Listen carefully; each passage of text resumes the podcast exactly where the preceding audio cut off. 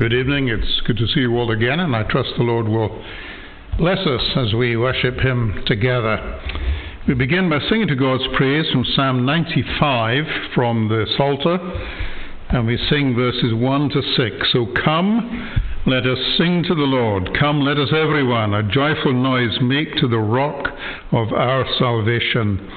Let us before His presence come with praise and thankful voice. Let us sing psalms to him with grace and make a joyful noise. For God, a great God and great King, above all gods he is. Depths of the earth are in his hand, the strength of hills is his. To him the spacious sea belongs, for he the same did make, the dry land also from his hands, its form at first did take. O come and let us worship him. Let us bow down with all, and on our knees before the Lord our Maker, let us fall. Psalm 95. Uh, o come, let us sing to the Lord.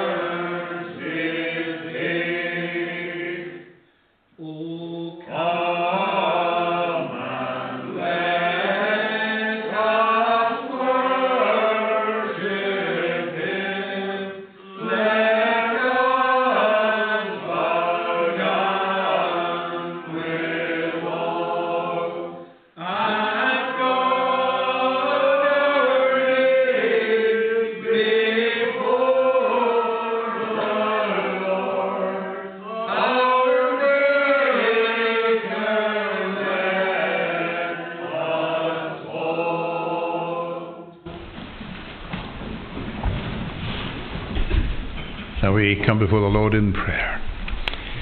Eternal and ever blessed Lord, we thank you for the privilege that is ours this evening that we can come and gather and mingle our hearts and voices together in praise and in worship and in adoration of you, the one true and living God, who is Father, Son, and Holy Spirit the God who does not hide himself away in some distant corner of the cosmos, the God to whom uh, we are not obliged to go on some long and arduous pilgrimage in order to meet, but the God who meets us uh, 24 7, wherever we might be in the world. We thank you, O Lord, that uh, you meet with us here this evening in Knockbain, and if we were to gather on the other side of the world, in Australia or New Zealand, that you would meet with us there also, because wherever your people gather, uh, Eh, o Lord, you are there in the midst. And we thank you that you are uh, a God who is close to us, a God whose ear is ever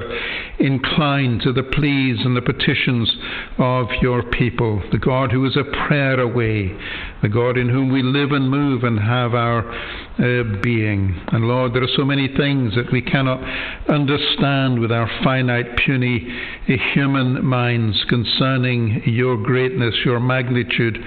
Uh, but Lord, we simply accept the revelation that you have given to us of yourself, and as we find it in the pages of Scripture. We can look, O Lord, at the, uh, the power of the sea. We can look at the, uh, the devastation that the sea causes every year. And we can uh, look, O Lord, at the vastness of the mountains and of the deserts and of the forests. And all these things tell us something about your uh, power.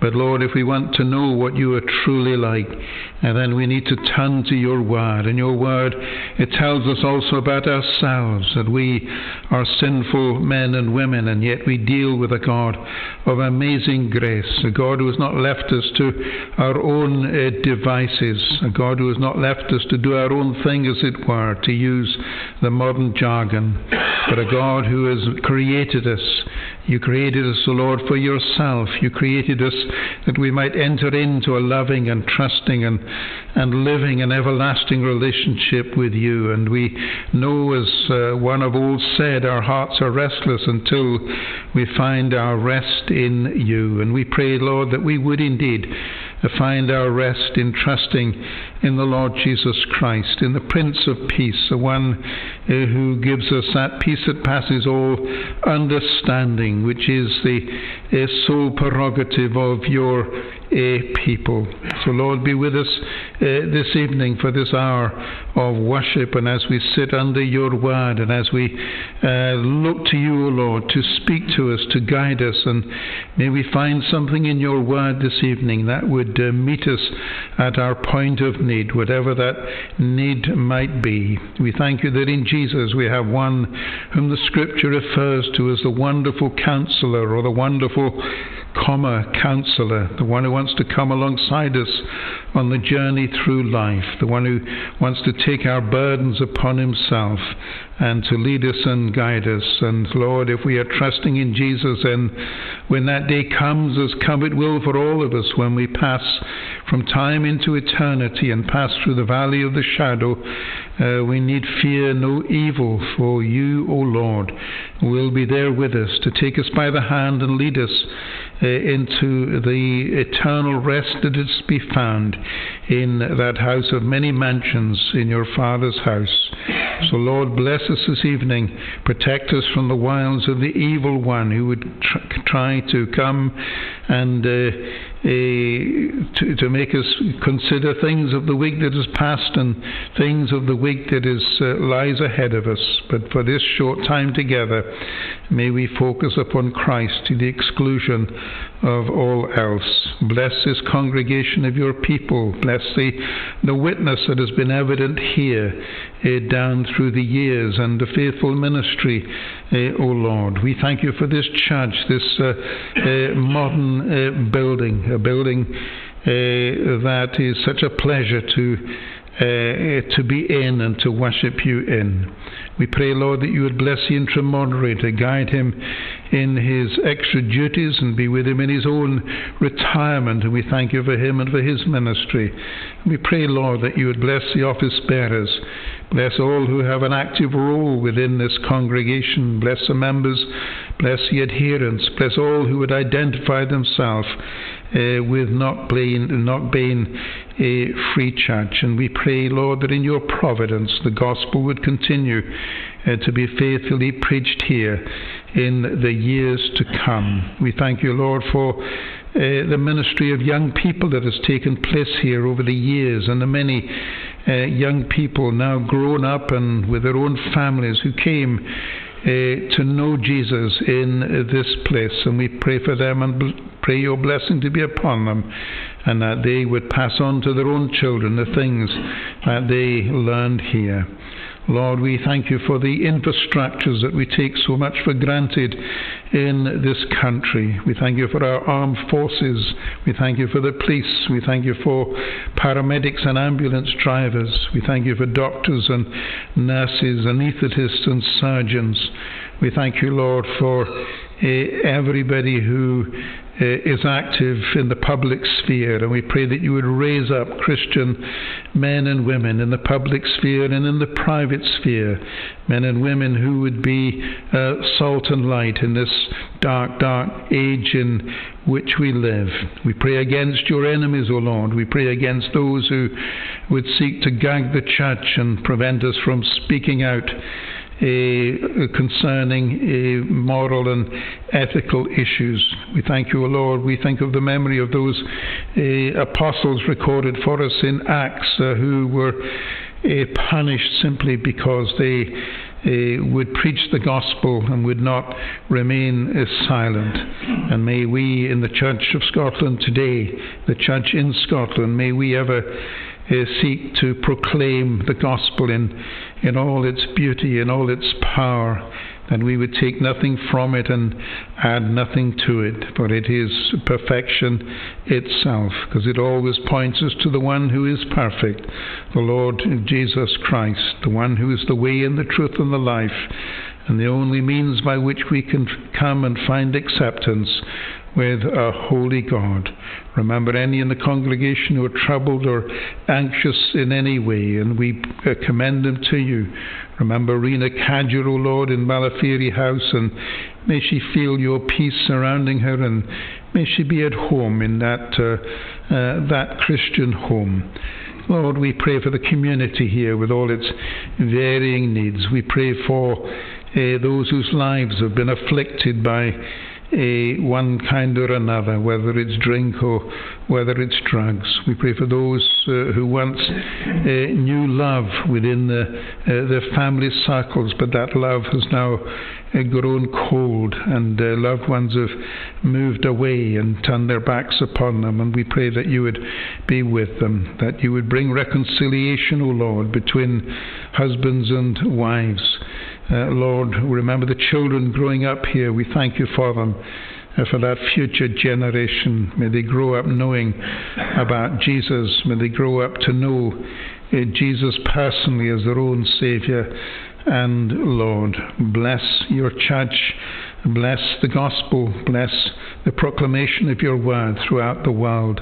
And uh, may this be a day in which there is much rejoicing in the presence of the angels over a great multitude of saved sinners, men, women, and boys and girls brought uh, from uh, the kingdom of darkness and uh, brought into the glorious kingdom of light to know the one who alone is the light of the world. And yet he points to his people, his followers, and he says, You are the light of the world, and that light is not to be hidden under a bowl or a bushel, but that light is to be lifted up so that others can see that we belong to Jesus and that we have been with him. So, Lord, bless your word to us and take away our every sin, for we ask it all in Jesus' name and for his sake. Amen. We sing now in Psalm 25, uh, and that's also from the Psalter, Psalm 25, the first version, and uh, we sing actually verse 4 to 10. I see you've got verse 1 up there, but it's actually verse 4 to 10. Um, yes, 1 to 10 would be rather long. So from verse 4 Show me thy ways, O Lord, thy paths, O teach thou me, and do thou lead me in thy truth, therein my teacher be. For thou art God that dost to me salvation send, and I upon thee all the day expecting do attend. Psalm 25, the first version, Show me thy ways, O Lord.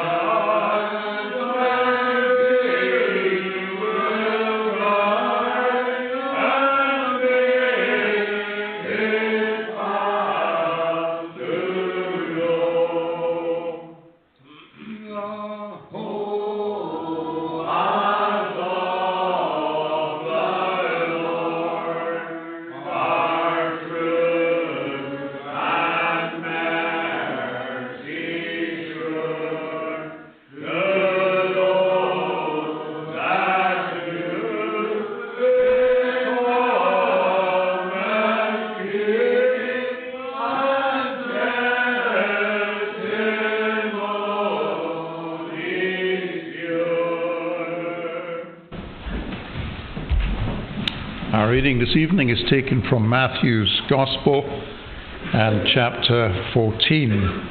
The Gospel according to Matthew chapter 14, and we read from verse 22. Immediately he, Jesus, made the disciples get into the boat and go before him to the other side while he dismissed the crowds. And after he had dismissed the crowds, he went up on the mountain by himself to pray. When evening came, he was there alone. But the boat by this time was a long way from the land, beaten by the waves, for the wind was against them. And in the fourth watch of the night he came to them, walking on the sea. But when the disciples saw him walking on the sea, they were terrified, and said, It is a ghost, and they cried out in fear. But immediately Jesus spoke to them, saying, Take heart, it is I, do not be afraid. And Peter answered him, Lord, if it is you, command me to come to you on the water. He said, Come. So Peter got out of the boat and walked on the water and came to Jesus. But when he saw the wind, he was afraid, and beginning to sink, he cried out, Lord, save me. Jesus immediately reached out his hand and took hold of him, saying to him, O you of little faith, why did you doubt? And when they got into the boat, the wind ceased, and those in the boat worshipped him, saying, Truly, you are the Son of God. And when they had crossed over, they came to land at Gennesaret. And when the men of that place recognized him, they sent around to all that region and brought to him all who were sick and implored him that they might only touch the fringe of his garment. And as many as touched it were made well. Amen. And may the Lord add his blessing to that reading of his word. We're going to sing now from Sing Psalms, uh, Psalm number 107, Psalm 107, and we sing from verse 23. Uh, yet others traded on the sea, they sailed the ocean's length. They saw the wonders of the Lord, and on the deep his strength. For when he spoke, a tempest rose, the sea grew wild and rough. They mounted up to heaven and then went down into the trough, and so on. Uh, Psalm 107 from Sing Psalms, from verse 23. Yet others traded on the sea.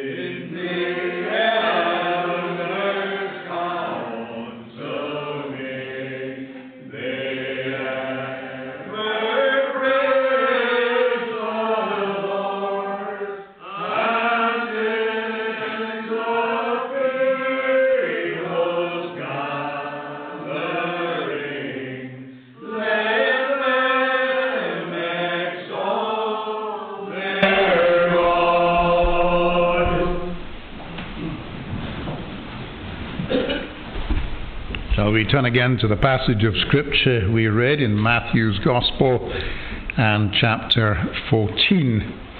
Matthew's Gospel, chapter 14. And uh, we'll read again in verse 27. But immediately Jesus spoke to them, saying, Take heart, it is I, do not be afraid. But when the disciples saw him walking on the sea, they were terrified and said, It is a ghost. And they cried out in fear. But immediately Jesus spoke to them, saying, Take heart, it is I, do not be afraid. The Gospels frequently record Jesus at prayer. In Luke chapter 5, he often withdrew to lonely places and prayed.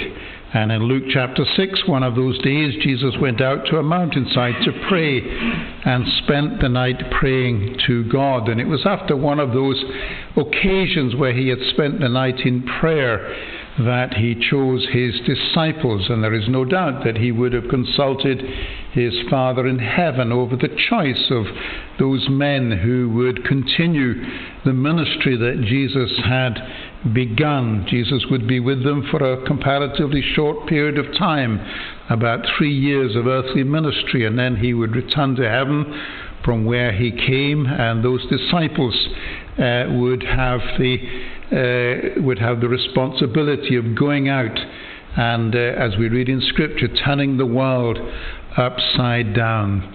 I remember years ago when I, I was um, a, when I was ordained into Lochgilphead, other churches joined us uh, on the uh, in in the, the morning, and uh, there was quite a crowd there. Uh, it was the custom of the other churches to come and and uh, join with the particular church where a new minister was being inducted and ordained, and the church was quite crowded.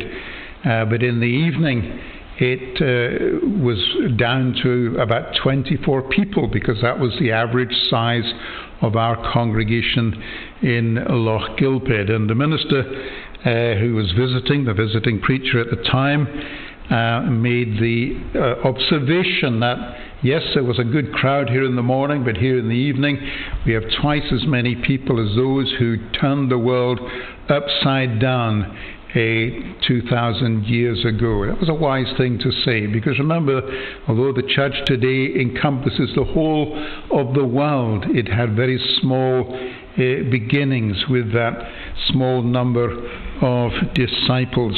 And much of the prayer time that Jesus had was not recorded for us. It, he would not even have shared what he said with his closest uh, disciples. It was simply sweet, intimate fellowship with his Father. Speech would have been uh, unnecessary, even superfluous. And the content of such prayers will forever uh, remain uh, private. But a number of Pray, Jesus' prayers are recorded for us. The obvious one, of course, is the, uh, the Lord's Prayer. Our Father, which art in heaven, the template by which we uh, base our own prayers. Thy kingdom come on earth as it is in heaven. I went to school in London, and every single day, whether it was in primary school or secondary school, uh, we had an assembly. The Bible was read. We sang a hymn and uh, we said the Lord's Prayer. This happened every single day. And of course, the Lord's Prayer, as we say it down in England, is somewhat different from the way it is said here in Scotland. And I remember years ago uh, taking a service in a church of Scotland where they said the Lord's Prayer, and the minister said to me to write it down because if I don't write it down, he says, uh, I will get it wrong. And he was absolutely right.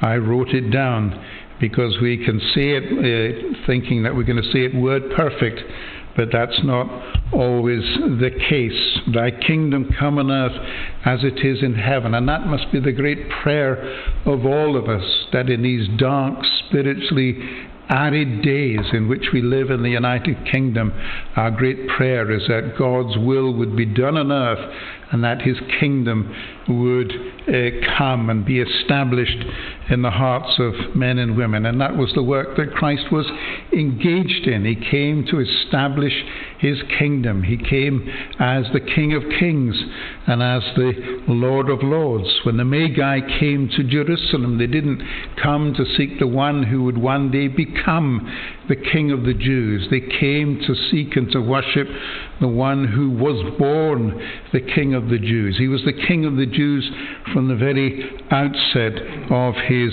earthly uh, life. And to enter that kingdom, we must believe in the Lord Jesus Christ. What must I do to be saved? said the Philippi jailer. Uh, to Paul and his companion Silas, and nothing has changed down through this, the centuries. Believe in the Lord Jesus, and you will be saved. That's the sheer simplicity of the gospel. What must I do in order to be saved? Believe in the Lord Jesus Christ, and you will be saved. That's the good news which we as the church are commanded by God Himself, the head of our church, to proclaim. At the grave of Lazarus, Jesus prayed there that those assembled would believe that you sent me. And we know that salvation comes from the Lord. Jesus is the instrument of that salvation. I am the resurrection and the life. He who believes in me will live even though he dies, and whoever lives and believes in me will never die. Do you believe this. And in Gethsemane, on the night that Jesus was betrayed, when he saw the shadow of the cross looming over him, when Luke records for us that his sweat was like drops of blood falling uh, to the ground, where his disciples were unable to stay awake to encourage him in his time uh, of need. Uh, he prayed to his Father. Now, this is eternal life, he said, that they may know you, the only true God, and Jesus Christ, whom you have sent.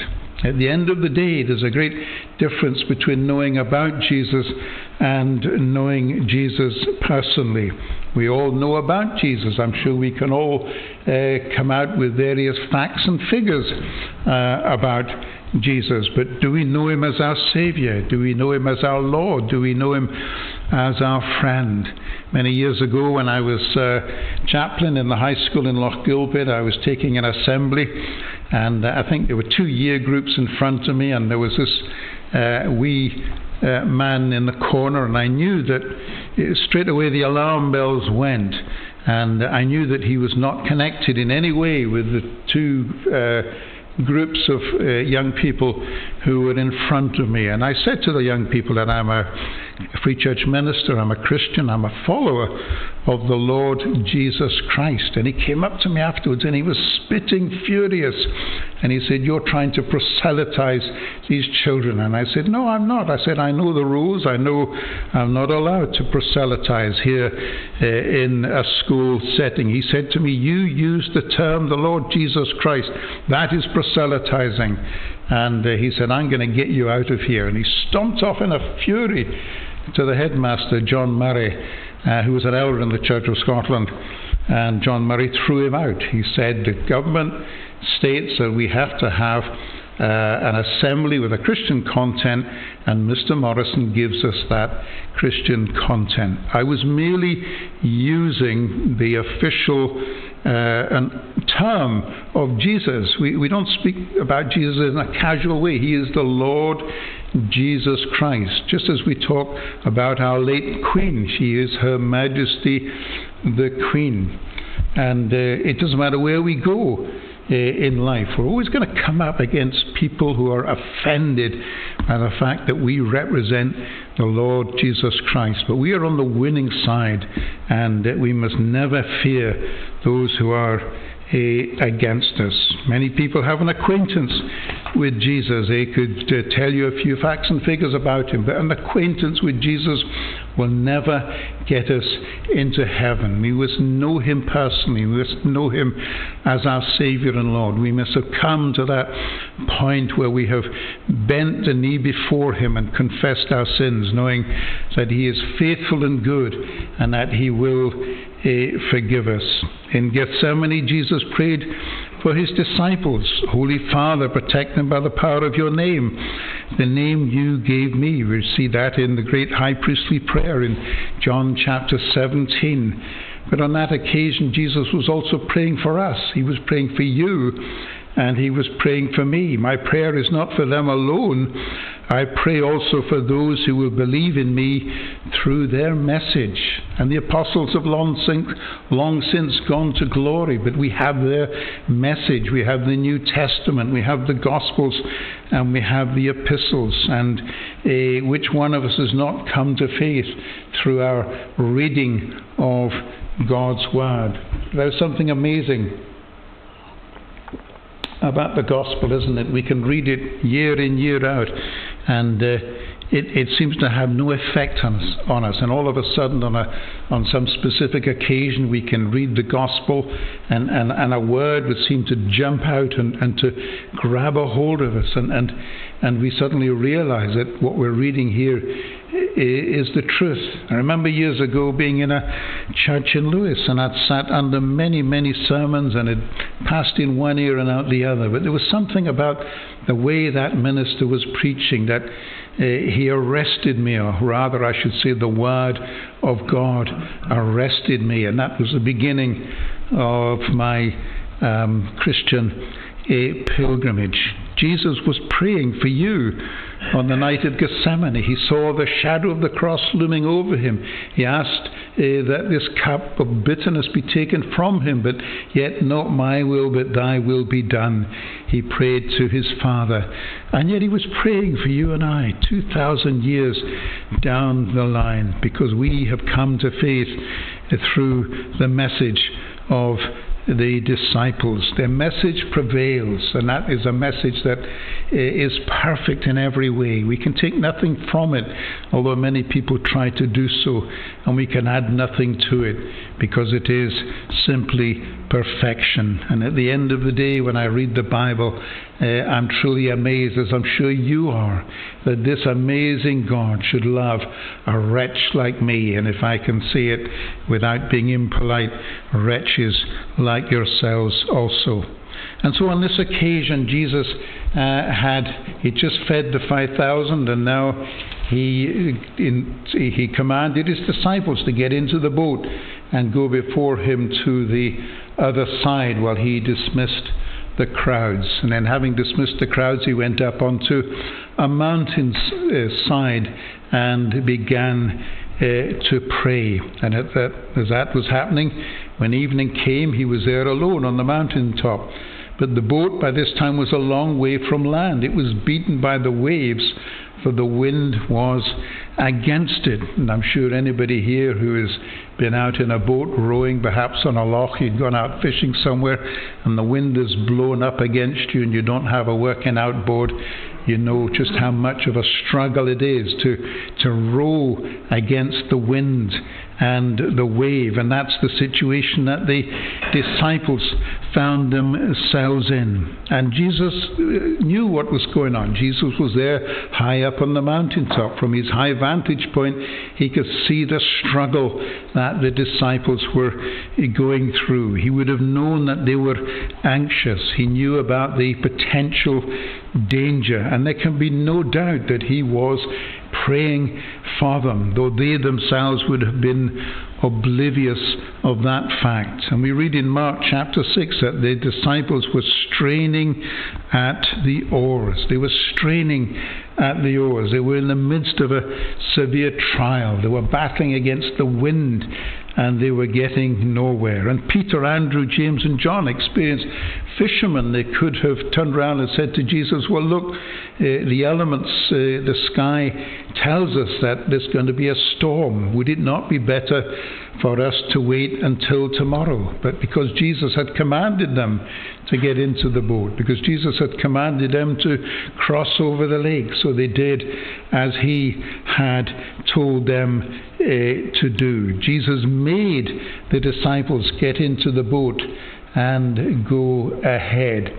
It's not that he encouraged them, but he made the disciples get into the boat. And we're told in uh, Mark chapter 6 they were straining at the oars. And the Greek word that is translated straining, it's a word that means to torture or to torment. They weren't just rowing against a, a breeze, but they were rowing and their backs were aching. They were suffering pain. They were tormented in their efforts to drive the boat forward. And Matthew uses the same term, not of the disciples, but of the boat. The boat uh, was buffeted uh, by the sea. It says here in this version of Scripture, the boat by this time was a long way from land, beaten by the waves. It's the same Greek word.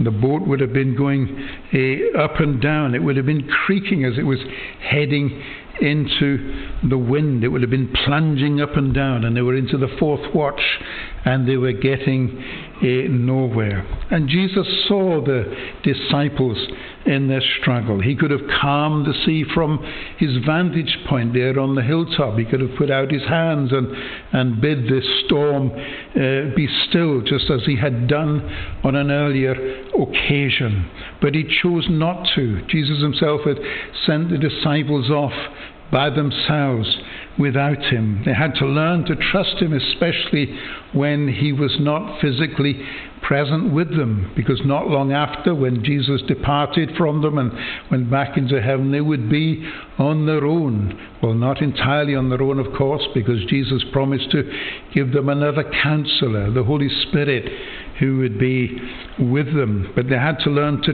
trust Jesus, even and especially when they were in the midst of turmoil and their resources and their strength was failing and ebbing. They had to learn to trust Him every step of the way. After the Last Supper, Jesus said to Peter, Simon, Simon, Satan has asked to sift you as wheat, but I have prayed for you, Simon, that your faith may not fail. And just as Jesus prayed for Simon on that occasion, so he prays continuously for all of his people. We read in Hebrews because Jesus lives forever. He has a permanent priesthood. Therefore, he is able to save completely those who come to God through him because he always lives, always lives to intercede for them. You and I, I'm sure we pray for people when we remember, but Jesus is praying for his people all of the time. I don't know if you experience this, but I experience it quite often that sometimes a, a name or a face will, will, will come to mind, somebody who I haven't thought of for years and years, even uh, decades. It was quite strange the other day uh, my very first girlfriend uh, when I was 15. For some reason, she came to mind, and this happens quite often. And I think it's the Lord putting these people on my heart. I don't know whether they're even still alive. I don't know what circumstances they're in. I don't know what difficulties they might be going through. But I believe the Lord is putting them on my heart so that I can pray for them. Lord, you know where that person is. You know their circumstances be with them, help them, and uh, above all, forgive them their sins. Maybe you experience the same thing, but if somebody comes to you from the past, you haven't thought of them for maybe 30 odd years, don't dismiss it, but pray for them. This might well be the Lord laying them on your heart. They might be on death's door, and it might be that your prayer would uh, arrest them at that uh, particular time. We pray for people when we remember to do so. But Jesus doesn't merely pray for you and I when he remembers, he prays for us all the time. Satan may try to sift us as wheat, but the prayers of the Lord will uphold us through difficult times. He prayed for us on the night of his betrayal. He prays for us still. If God is for us, who can be against us? Christ, who died, more than that, who was raised to life, is at the right hand of God and is also interceding for us, writes Paul in his letter to the Romans. And so Jesus eventually came down from the mountaintop and he went out walking on the water. The Lord of creation in control of the very elements that he himself had created long ago. When the ancient Egyptians wanted to describe something that was absolutely impossible, they likened it to a man walking on water. But remember, as we read in Luke 18, what is impossible with men is highly possible with God. There is no barrier, there is, no, there is nothing that God cannot do. The disciples' strength was ebbing away. They must have wondered what was Jesus doing there on that mountaintop. Was he not aware of the circumstances that they were going through? And then Jesus came alongside them, adding to their, uh, to their consternation the terror that they were seeing uh, a ghost. But immediately Jesus calmed them. Take courage, he said. It is I. Don't be afraid. Take courage. It is I. Don't be afraid. The disciples had seen Jesus on a previous occasion exercising his power and stilling a storm on that very same sea of Galilee. We read in Mark 4 a furious squall came up and the waves broke over the boat so that it was nearly swamped.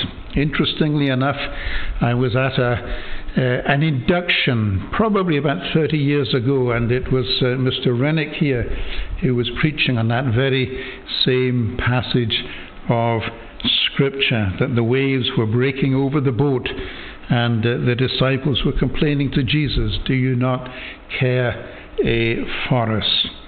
And when they roused the sleeping Jesus, he simply rebuked the wind and the waves, and they both died down completely. And on that occasion, the terrified disciples had exclaimed, Who is this? Who is this? Even the wind and the waves obey him. Apparently, according to legend, when the Vikings came to this country long ago, King Canute uh, down in England, his followers uh, the Vikings who served him, they believed that his power was such that he could turn the tide. And so there is a story that the King Canute was persuaded, against his better judgment, I'm sure, to sit down by the sea and to turn the tide from coming in. And of course, no man can do such a thing. I don't think that King Canute ever believed that he had the power, or the authority to do such a, a thing. But on, and no, and when the disciples said, "Who is this?" on that occasion, even the wind and the waves obey him, no answer was given to them. But now, when the wind died down, we read that those in the boat worshipped him, saying, "Truly, truly, you are uh, the Son of God, Lord. If it is you, command me to come to you on the water," said a Peter. Well, Isaiah tells us, and we're into the Christmas period at the moment as we're sort of looking forward to celebrating the first Advent. To us a child is born, we read in Isaiah 6. He, to us a son is given. He will be called Wonderful Counselor, although some versions, Wonderful, comma, Counselor, Mighty God everlasting Father, Prince of Peace, and as mighty God, He is able to still uh, the, the, the fiercest of storms out there on the ocean. And to the ancient Israelites, the sea represented the primeval forces of chaos. And although they lived beside the sea, they were not a seafaring people. They weren't like the Greeks, they weren't like the uh, Phoenicians and Solomon used the ships of Tyre, a Phoenician king, uh, for his trading. And so Jesus calmed the storm. And there is no situation from which Jesus cannot enter into your life or my life and to calm the many storms that seem to beset us on so many occasions. We live in a world of turmoil. We live in a world where things seem to be going, uh, uh, turning upside down. And the practical lesson uh, from this particular passage of Scripture is that Jesus knew that the disciples would strain at the oars. He knew that they would be fearful. He knew that they would be anxious. He knew that they would be in a desperate situation. But nevertheless, He sent them out uh, into them, into it. God never promises us plain sailing. We can never say to somebody, Come to Jesus and all your problems will be solved. Life will be hunky dory and smooth and calm uh, thereon. I would say to people that when you come to the Lord Jesus Christ, that's the beginning of your problems because then Satan will set out to attack you and he will uh, attack you because he hates the fact that he has lost you it's a somebody far, far and greater. Coming to Christ is no guarantee of a smooth passage. And Jesus sends us out to attack Satan's strongholds, to do battle with a ruthless enemy who can do us tremendous harm. And that enemy holds millions of people in chains. And Jesus sends us out armed only with the gospel to set them free. He sends us into the fray and He gives us the armour that we need for our protection. But His eye is always on us every step of the way. And His prayers uphold us through the storms of life. On that occasion, when that um, angry school teacher was threatening to get me out of the school, uh, my wife was at a ladies' prayer meeting that very same morning, and I had to come back into the school an hour later to take another assembly. And as soon as I got home, I phoned her up. Uh, explained the situation, and she and uh, the other women with her they, they engaged in prayer and uh, when I went back into the school to take another assembly, I felt uplifted. I felt that the threat had gone. Because when I left after that first assembly, I, I, I, felt downcast. I, I felt that I was under attack. But I was able to go back in feeling uplifted and feeling strengthened by the prayers of the Lord's people. Satan may try to sift us as wheat but Jesus is praying for us. And when we think the storm is at its greatest, when we think that we're about to be overcome, when the battle is at its fiercest, that's when we find Jesus coming alongside us, encouraging us as he did to the disciples, saying, Take courage, it is I, don't be afraid. And hell will always, as it always has done, seek to oppose the proclamation of the gospel. Satan and his minions will fling their flaming darts at the soldiers of Christ who oppose him. But Jesus gives us that promise I will build my church, and even the gates of hell shall not prevail against it. What a wonderful thing to think uh, you know, we imagine that we're we're building the church, we're doing this and we're doing that and we're doing the next thing, and we're not seeing uh, great advances. But Jesus says, "I, I am building my church," and that's where our confidence lies. Even the gates of hell shall not prevail against it. And at the end of the day, the greatest turmoil, the greatest fear might be in our own hearts. And that's when the Prince of Peace will come alongside us. And if we should submit to him in faith, we will find that he is walking with us. His hand will steady us when we stumble, so we need not fear the sea that is raging around us, as Peter feared when he stepped out of the boat. We live in an age of secular humanism, of militant Islam, of bitter opposition to all that Jesus stands for. We live in an age of moral confusion. We're right back. Remember what Jesus said to Jonah concerning the people of Nineveh? There are so many thousands of people who don't know their right hand from their left. Isn't that the situation in the United Kingdom today, where we've lost touch with reality? The people of this land do not know their right hand from their left. And the gospel is the light that can give them the guidance that they leave. Sometimes we imagine that the tide of righteousness has gone so far out that it cannot come in again. Uh, but it will indeed come in again. But if we live under the watchful eye of our sovereign Lord, if we are on the side of Jesus, then be assured of this we are on the winning side. If God is for us, who can be against us? Jesus watches our every effort. Jesus is praying for us constantly that we would be protected, that we would be strengthened, that we would be encouraged and upheld. And when he sees our strength draining away, he comes alongside with the words, Take courage, it is I, do not be afraid. We might say, Well, are these, are these not mere words?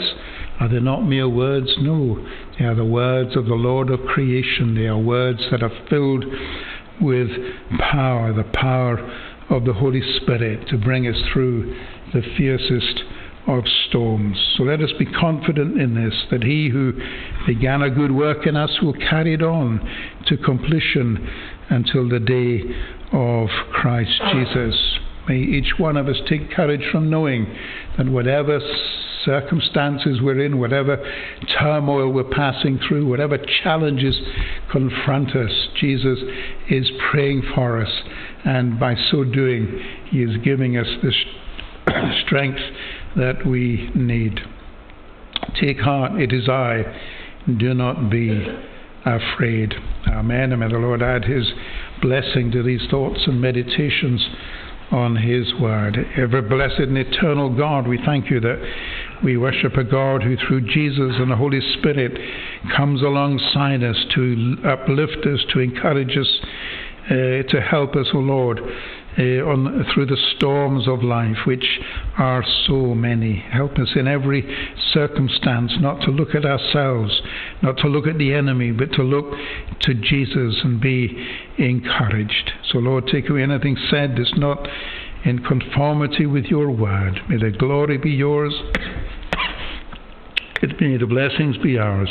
In Christ Jesus our Lord. Amen. Well, we conclude by singing in Psalm 93 from Sing Psalm, Psalm 93. We sing the whole of the psalm. The Lord is King, his throne endures, majestic in his height.